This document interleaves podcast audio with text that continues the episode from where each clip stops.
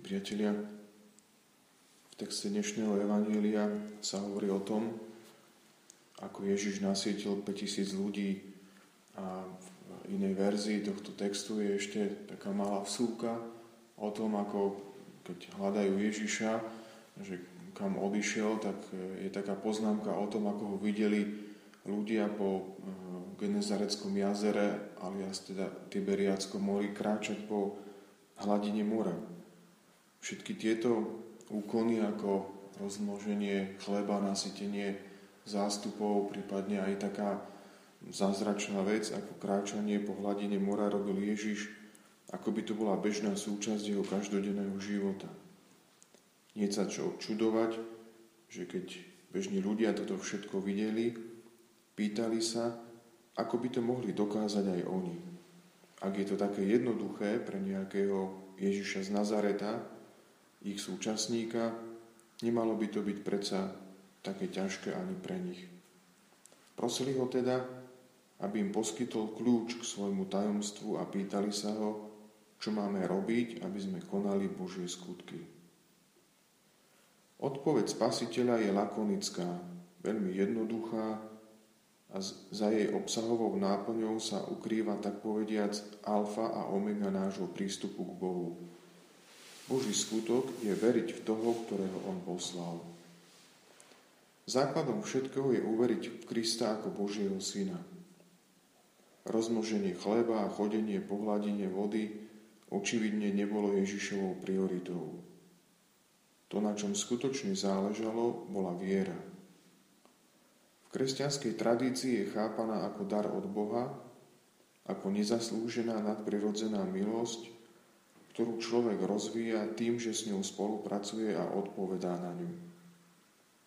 Podľa apoštola Pavla v liste Hebrejom, ktorý bol primárne určený, určený jeho židovským súkmeňovcom, je viera základom toho, v čo dúfame, dôkazom toho, čo nevidíme. Keď Pavol takto hovorí o viere, a na pistis, čo je grécky výraz, pre slovo viera a znamená nielen veriť v zmysle presvedčenia, znamená aj oddanosť a bezvýhradné nasledovanie toho, komu sme verili. Viera ako určitý korpus pravd, s ktorými sa stotožňujeme, sa musí preniesť do každodenného života slovom aj skutkom. Všimnime si, že v liturgických textoch vo veľkonočnom období Práve táto téma rezonuje intenzívnym spôsobom. Synovská oddanosť vo viere nám umožňuje vkladať svoj život do Božích rúk a nechávať Bohu priestor, aby cez nás uskutočňoval svoju vôľu tu vo svete. Ježišovi židovskí súčasníci radi spomínali na veľké udalosti z čias Mojžiša vykonané v ich prospech.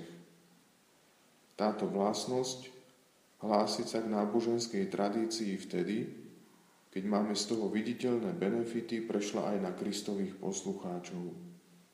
Žiaľ, podobné postoje neobchádzajú ani mnohých z nás, kresťanov dneška.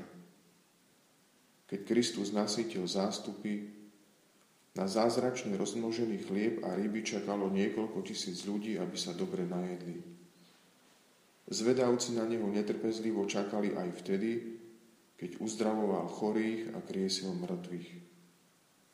Avšak ako náhle sa k nasledovaniu Krista začína, ako náhle sa nasledovanie Krista začína spájať s nevyhnutnou zmenou života a vyžaduje sa láska ku každému človeku, dokonca aj k nepriateľovi, načenie pre spasiteľa s takými čudnými požiadavkami sa rýchlo vytráca.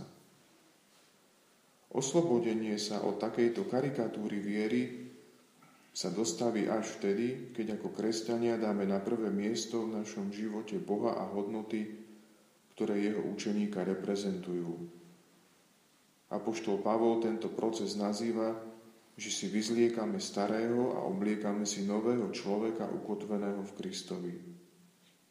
Doslova každý deň by sme mali žiť kresťanstvo, kresťanstvo, ktoré svetu niečo dáva, čo si prirodzené a predsa obohacujúce, zakorenené v našej viere v Krista. Byť svetlom sveta a solou zeme totiž znamená, že skutočne veriaci kresťan tento svet každý jeden deň okorení a osvetlí niečím spásonosným tak, ako to robil Ježiš, pritom niekedy stačí aj veľmi málo. Milí priatelia, prvý mučeník pre Krista z dnešného čítania zo skutkov Apoštolov svätý Štefan práve vo chvíli, keď do ňoho hádzali kamene, aby ho zabili, nechal naplno rozžiariť všetky jeho čnosti, ktoré sa v ňom zrodili skrze vieru v Krista. Svetý Anselm z Canterbury už okolo roku 1100 v jednej svojej modlitbe hovoril Povedz mi, Štefan, čo hrialo tvoje srdce, že z neho vychádzalo toľko dobrodenia a že bolo schopné zniesť toľké úskalia? Nepochybne bolo naplnené zrodením Krista v tebe samom, ozdobené a zapálené jeho prítomnosťou v tvojom živote. Prosím ťa, Štefán, vypros aj mojej vyprahnutej duši, aby bola naplnená veľkodušnou láskou a horlivou túžbou nasledovať Ježiša vo všetkých okolnostiach môjho života. Amen.